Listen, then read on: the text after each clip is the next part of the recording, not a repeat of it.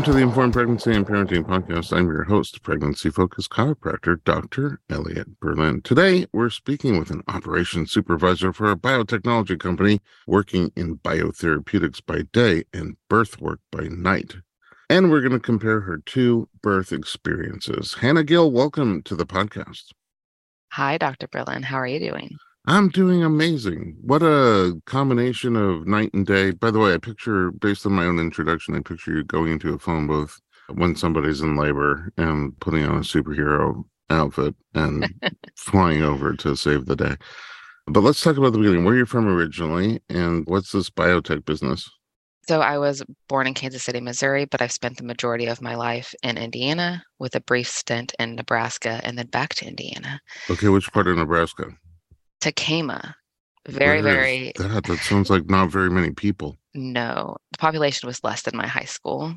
Um, it's about an hour north of Omaha, so it's very small. So a gas station and a saloon, and Basically, And yes. Everyone knows everyone, and everyone's related. oh boy, oh, I don't want people know my business. All right, and then where did you go to school?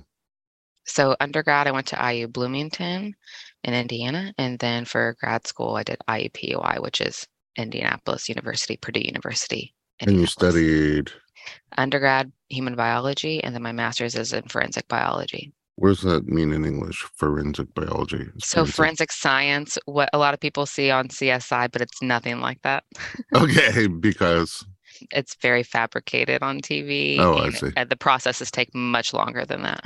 oh, it doesn't take forty-five minutes to figure it out. No. Oh. Mm-mm. And most of the time, there's not an answer. Oh, that's even worse. And no commercial breaks though, which is nice. Mm-mm. Okay, and then where'd you meet your hubby? And we I started dating in high school. So we've been together since I was 15 and he was 17. Wow, did you know? Did we know what? Like in high school, we- did that feel like this was going to be a forever? Yeah, yeah, probably. Really? Wow, that's very special. How cool. All right, and then kids was that uh was like, hey, now we should have kids since we've been dating forever. Yeah, we always wanted to have kids. We got married in 2016 and decided to not really start trying, but not not try in 2019 when I got diagnosed with PCOS. Were you having symptoms or were you trying to get pregnant? or- Yeah, so I stopped birth control the year prior, and I had been on birth control since I was basically started my period, like a lot of women are. Um, and I stopped birth control in 2018 because I was just over it. I was tired of being on it so long. I was tired of the side effects. The pill. And then i yeah, the pill. Hmm. And then after that, I started having two periods a month instead of one. Oh. So then I went to my OBGYN because I said, this is obviously not normal.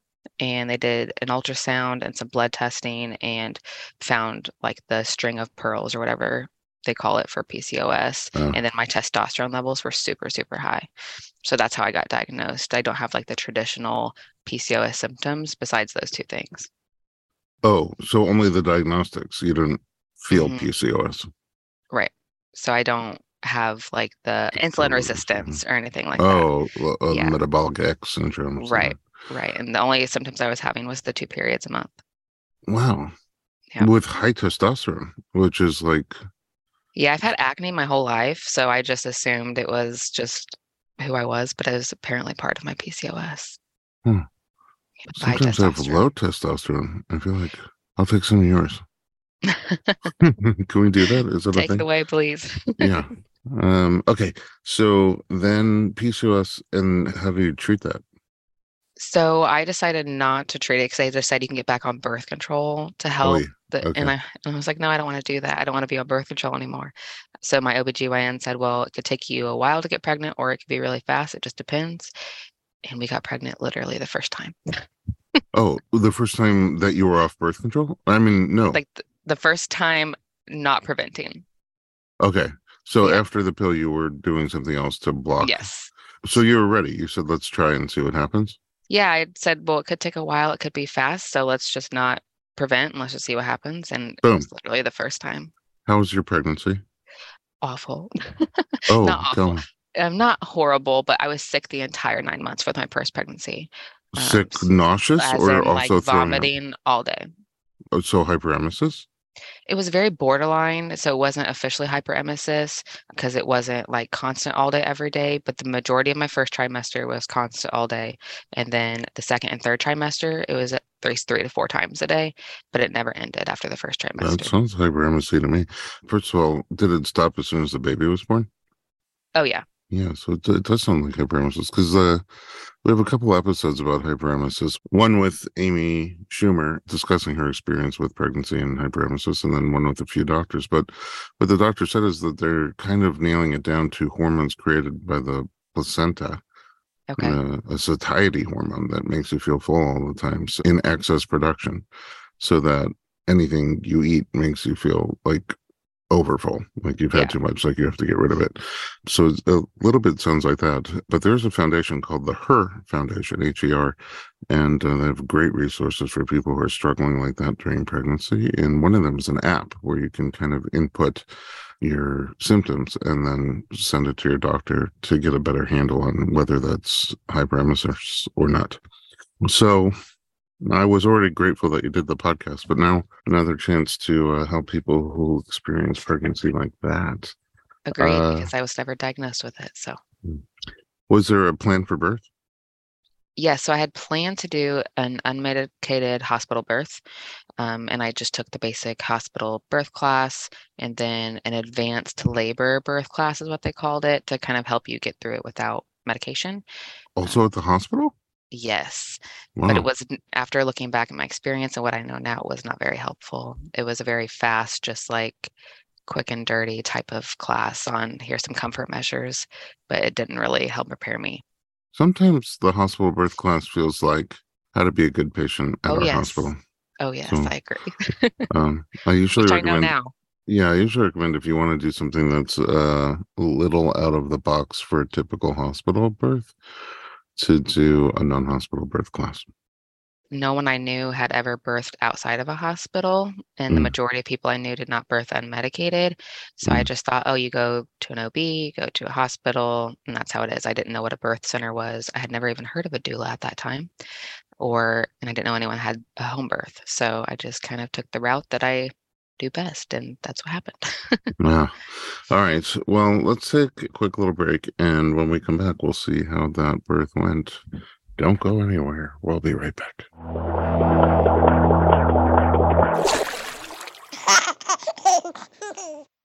Hey everyone, it's Dr. Berlin, and I want to talk to you about something that is close to my heart. Literally, omega 3. It's a crucial nutrient that's sadly overlooked. With 95% of women deficient, Needed, the supplement brand I trust, created their brand new omega 3 soft gels. Designed by perinatal experts, they support you and your baby's well being from fertility to pregnancy and beyond. Unlike other brands, Needed's omega 3 is sustainable, pesticide free, and third party tested for purity. Plus, my favorite, it has a milder taste and smell, perfect for sensitive mamas. Don't wait. Visit thisisneeded.com and use code BERLIN to get 20% off your initial order. Experience the needed difference, consciously crafted for your health and the planet.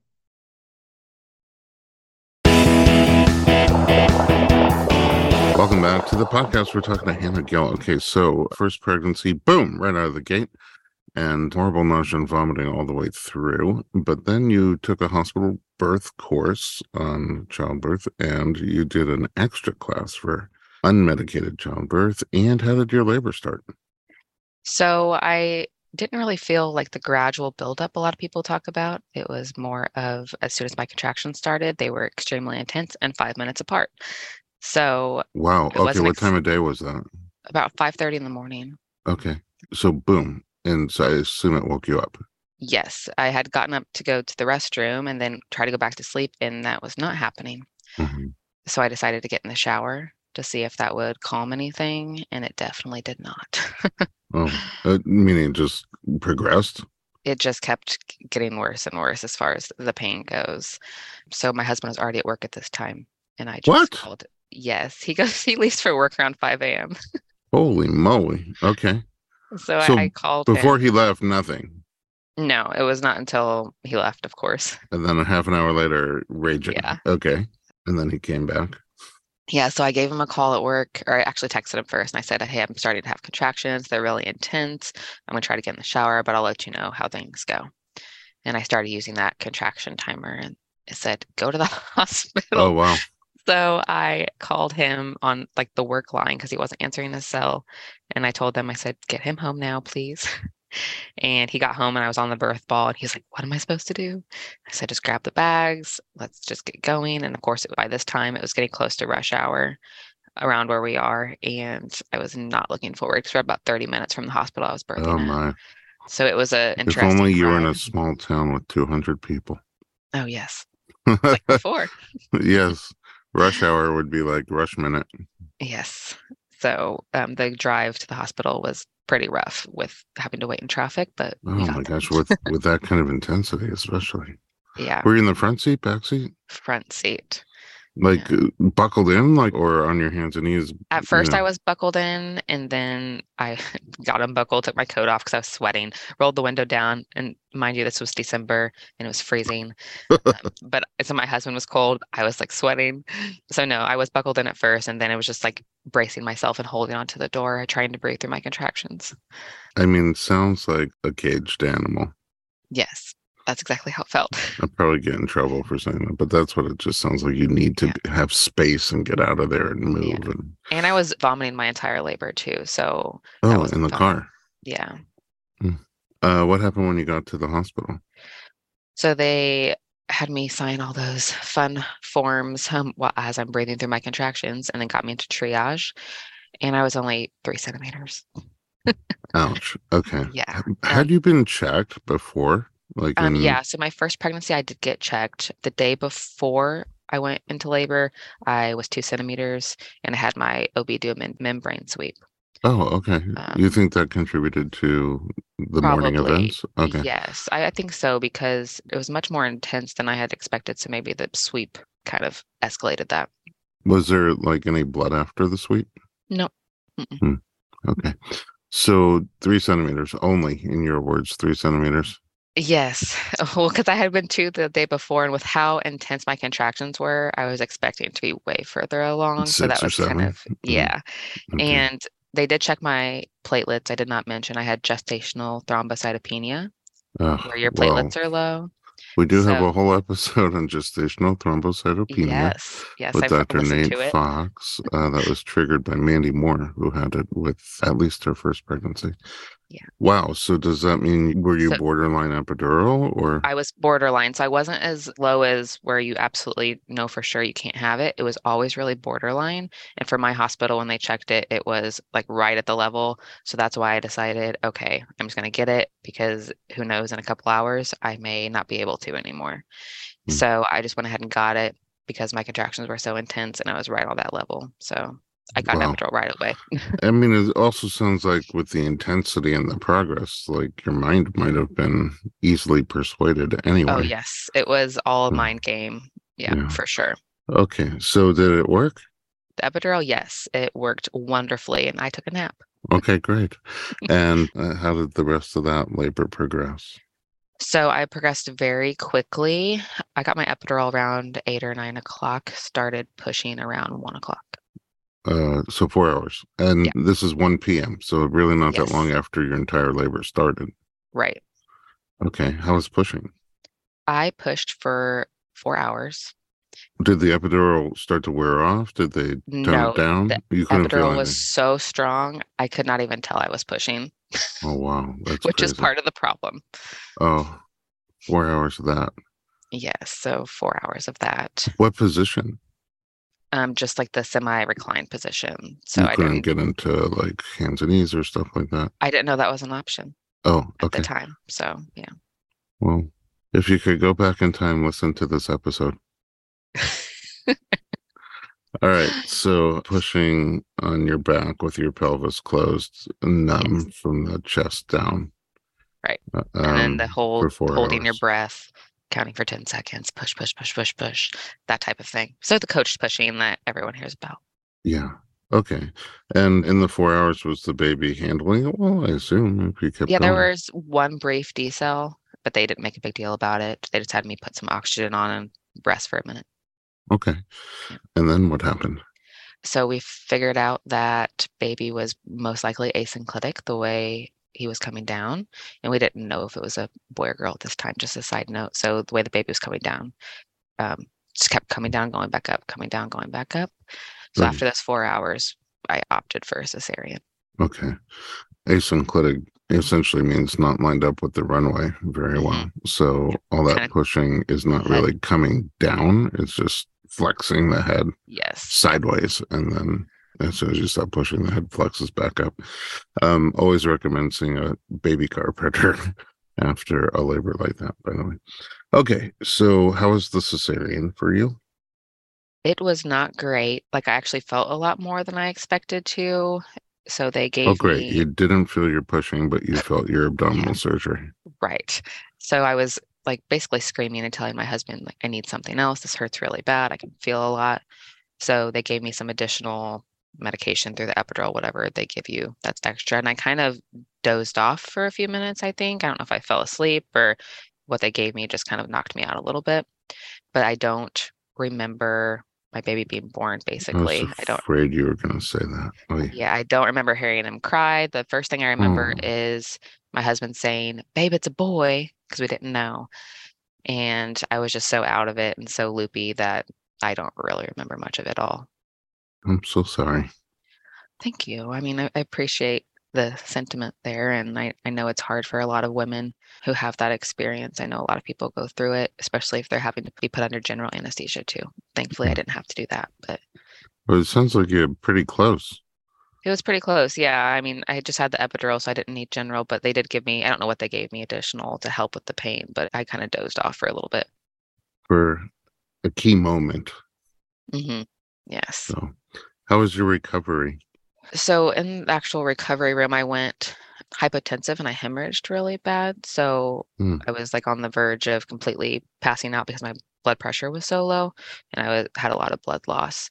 So during that process, I was kind of out of it, but my husband was trying to help my son nurse at the same time, but I was like shaking and I couldn't really hold him. So he was helping him do that. Oh, had a this begs the question Did he get any pictures or video of the baby coming? not of um, him actually coming out, but like in the operating room, we got some photos of him on like the warmer thing. And Mm. then I was saying anything to fill in the blanks of when you were out. not really. They got a picture of us all three together in the OR, but I don't really remember that being taken. I just see the picture. Hmm. So, Okay, so something from Yeah, something. that you can look at. Okay, and then recovery at home. Wait, so did you have blood transfusions? I did not have to get transfusions. Um, they just said it was more than they would like to see from a cesarean, but not as enough to get a transfusion. related to the thrombocytopenia? I don't know. I guess it could be. That would make sense. I don't know if it was that, or I, I know that if you, I guess, pushing for a long time could cause your uterus or- doesn't. Yeah. Yeah. Okay. How was your home recovery? It was pretty rough. Um, I was in quite a bit of pain uh, postpartum at the hospital and at home, and I didn't really feel comfortable doing much of anything for several weeks. And I Mm. think it was a lot of emotional pain as well as physical. So on the physical side, at the incision, Yeah, in, in my abdomen in general. So are you athletic? I was before I got pregnant. Yeah, Mhm. not as much during my pregnancy or postpartum. My observation, it seems to affect fit people more than people who are less, you know, in tune with the body. Right. And I've heard that the like tension, if your muscles are tighter, can cause a lot of issues too. So if you are athletic and you have really tense muscles and they're not relaxed, it can cause some issues. Well, again, in my observation clinically in the office, one of the things that we see is if you're strong and also tight, a combination of strong tight creates a rigid environment. hmm And if the baby's not lined up well with the runway, then it's a bit harder to maneuver in that Right. static environment. And that's where you end up spinning your wheels a lot in labor. But the cool thing about that is if you can do something to get rid of that tension, the excess tightness, the dysfunctional shortness, and all you have is the strength, then it goes the other way. That's the, those are like the most powerful births I've ever seen. And then emotionally, how were you feeling? You said that was also uncomfortable. Yeah, I was really just kind of thrown off and shocked by my birth experience. And I ended up with postpartum depression and anxiety and had to go to therapy to help talk through that, which was extremely helpful. I recommend it to anyone that needs it. So it was a rough postpartum, physically and Mm. mentally, for sure. Oy. And did lactation go well for you? Yeah, he he actually nursed great. Breastfeeding was wonderful, and we breastfed for a year. So Oh, okay. At least there's some things that did go yeah in your way that you wanted them to go um i guess looking back would you have done anything specific differently I probably would have waited on the epidural, or if I would have known at the time, gotten a doula for that birth. But I didn't know what a doula was. I didn't know that was a thing. So that's probably what I would have done differently. And then I also would have, I didn't mention this, but they did break my water at nine centimeters. I asked them to break it because I didn't know any different. And I feel like he could have gotten a better position if my water wasn't broken. yeah it's hard to hard to know but um Mm. one wonders for sure and just getting back to the hyperemesis before we move on to your next baby was it like literally that same day that it stopped Yeah, I wasn't sick at all. I was sick all through labor and that I wasn't sick at all afterwards. Were you hungry I was hungry. I think the only other thing that made me sick was my pain meds postpartum. yeah Um, that made me sick until they got the right one.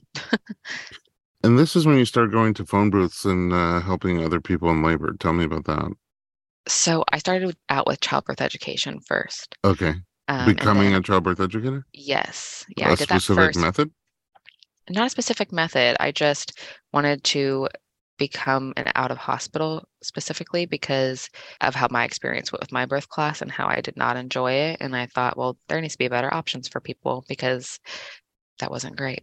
Mhm. So I just started to do that first. And then I did not get into doula work until after the birth of my second. Oh wow. Okay. Yeah. Wow. That sounds like a excellent place to take a quick break. and let's find out about the second pregnancy and birth and the doula work. We'll be right back.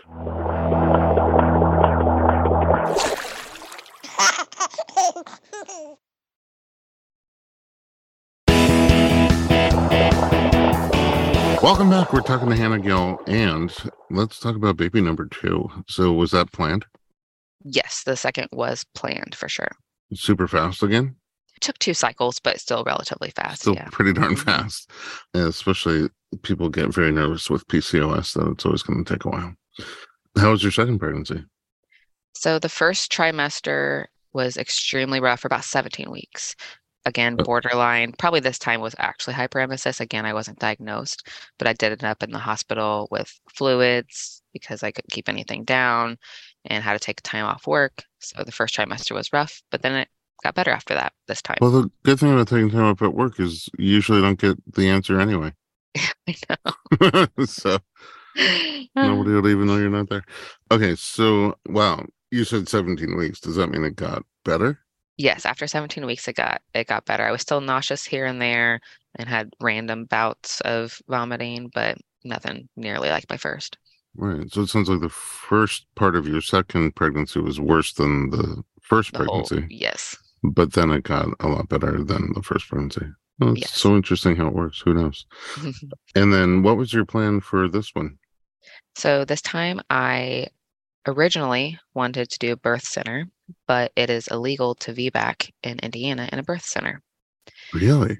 Yes. It's out. They made VBAC outside the scope of practice of a birth center. Yes. It's not allowed. That's weird. I know. And I didn't know it was a thing until I looked into it. I could see insurance not wanting to cover it, but to outlaw it seems strange. Yeah, it's a little drastic. Just like restrictive in a free country. Okay. Yeah. So after figuring that out, I thought, well, let's go the route of home birth. But the closest midwife to me would not take the first VBAC after cesarean. She would only take the second VBAC after cesarean. Wow. So the closest midwife to me that would take me on was about two hours away, and I didn't feel comfortable driving that far for appointments. Right. So everywhere else was out of my service area, unfortunately. Oh, Oy. Okay. So, I decided to stay with my OB that did my cesarean because she was great as far as supporting me through that, and she was completely on board with me having a VBAC. Oh, that's cool. And And then And- I hired a doula as well. Okay. And did you have the thrombocytopenia again? I did. Yes. Okay, so that was still a question mark in terms of how that might affect you. Yeah. So I just completely planned to not have an epidural and didn't even think of it as an option in my mind just in case. Yeah. I think the thrombocytopenia kind of risks you out of the out of hospital birth anyway. yeah, it Depending on- does depend on the level, I believe. Right. Yeah. Mine were never that low, I don't think. Hmm. In the second. Yeah, they were low in the second, but it was more of just risking you out of an epidural versus out of Uh-huh. Yeah, but if you're low enough to risk out of an epidural, you're probably too low for home birth. Yeah, potentially, I think so. It's my guess. It's not my area of expertise. But anyway, anything else that popped up during that second pregnancy? I had a marginal cord insertion with my placenta, Okay. and that was the only other weird thing. So they just did a couple extra ultrasounds just to make sure baby was growing okay, but baby was always fine. Cool. How did that labor start? So again, it was fast and furious, but when I went into the hospital, I didn't know I was in labor. I just had some excessive bleeding that was concerning. Oh, interesting. So where is this in relation to your due date? I was two days past my due date. Okay. And I was a week early with my son, the first. Was there a sweep on the second? Nope. I did not have any cervical checks and no sweeps. Oh wow. Okay. So then you just start bleeding a bunch. You go to the hospital. Yeah. No and contractions though? no contractions. Okay. Mm-mm. So I get to the hospital and they put me on the monitor. They want to check, make sure it's not a placental abruption or anything like that. And I was three centimeters at that time. And they said, well, how about we actually, I was probably closer to four. So they wanted to sit me on the monitor because I wanted to labor at home as long as possible. So Mhm. I had planned to go home if we could because I wasn't having contractions. And they wanted to monitor me for about an hour just to see if I made any progress. And in that hour, I dilated another centimeter. So we just decided to stay at the hospital at that time. Okay. So now you're like five ish. Mhm. No idea where that blood was coming from? No, they said it just kind of trickled off. It didn't happen Hmm. a lot. They said it could have been a partial abruption. It could have just been part of like a bloody show that was more intense. So Yeah. really Okay. give me an answer on that. How did labor progress? So it was a whirlwind, but uh, we got to the hospital around eight. I progressed extremely quickly, and my entire labor was five hours. Oh wow. Yeah. And how was the intensity? So it was still pretty intense, but I had done a hypnobabies course. So I was pretty good at staying relaxed. And then my husband was very helpful as well. But they were really intense when they picked up. The first ones were very gradual, but then right around transition, obviously they got super intense. Were you planning to stay unmedicated?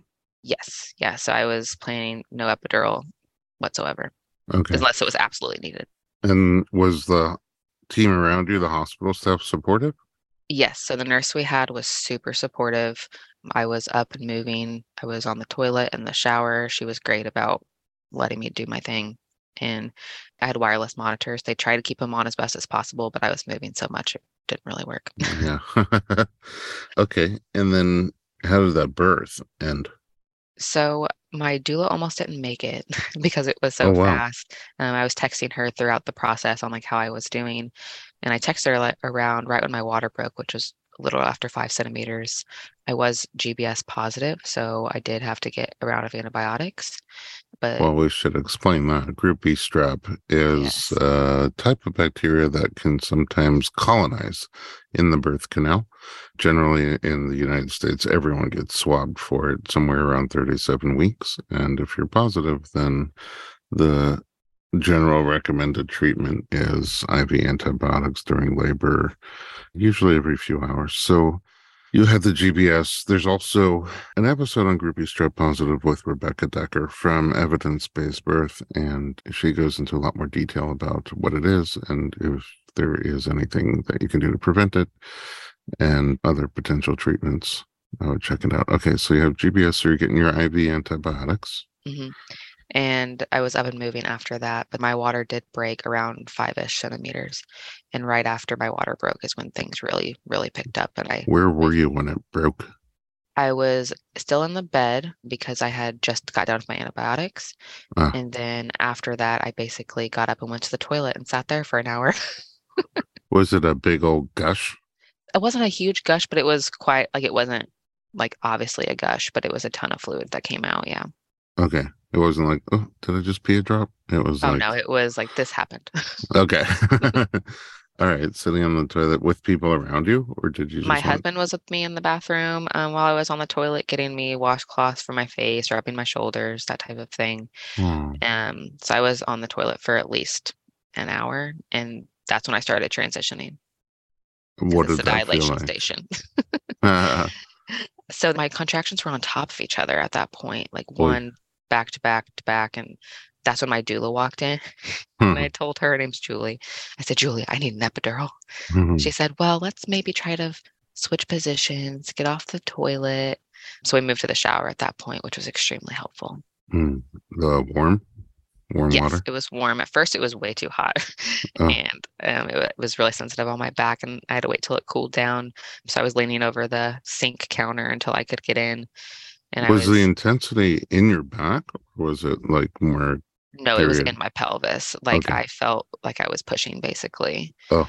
My husband got in the shower with me, and I was hanging on him around his neck, and then my doula was behind me, putting the- water on my back. So Sounds dreamy. yeah, and I started basically bearing down and pushing in the shower, and the nurse was like, "Yeah," and the nurse was like, "Well, maybe we should move to the bed." Yeah. Did you? Um, we did eventually move to the bed. I was very reluctant to do so, but we moved to the bed, and I got on hands and knees to start my pushing process.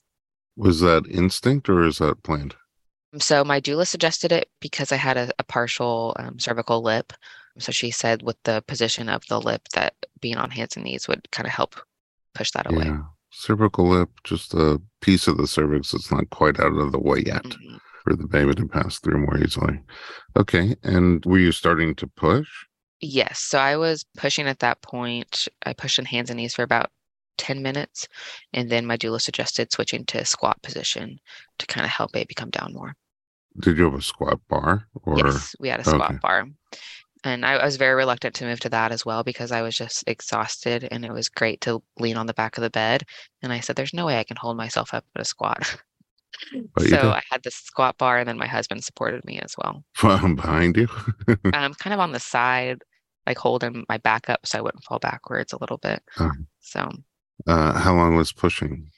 so it was a total of 15 minutes. Oh my 10 minutes- goodness. Yeah, 10 minutes, hands and knees. And then as soon as I moved to a squat position, it was maybe two contractions and Thank you, baby gravity. was out.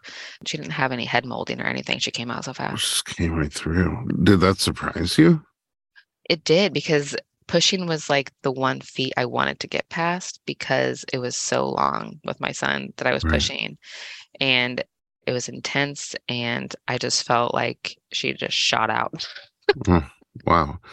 Uh, what was going through your mind at that point? first of all, we didn't know if it was a girl or boy again. So I wanted to first find out if it was a girl or boy. But it was just so intense. And I thought, okay, I just if I could just get her out, then there's no chance I'll have a C section. I just wanted to get mm-hmm. her out. I just wanted to get past that. But yeah, the ring of fire was brutal. Oh, really? For Yes. how long did that last? Would you say? Just probably 30 seconds. Okay. 30 second ring of fire. yeah. How was your recovery?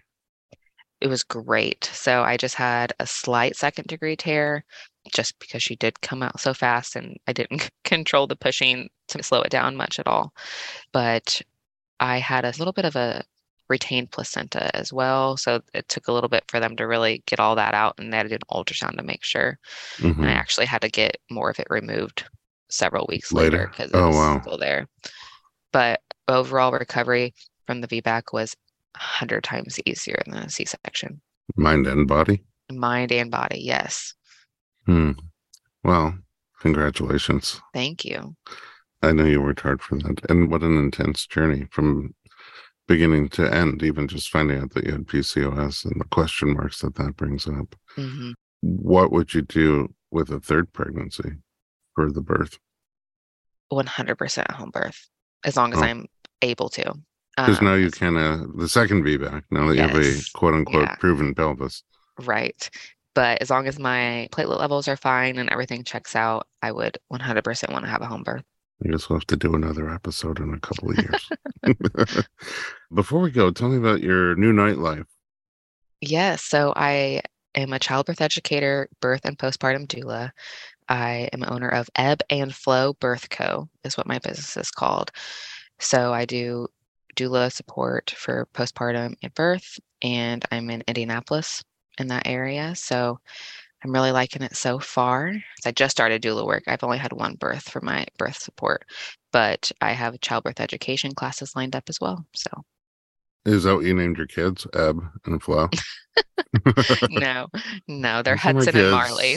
oh, Hudson and Marley. I thought they were gonna be like Evan and Florence. no. Hannah, thank you so much for joining and for sharing your story and for now the amazing work that you do supporting others.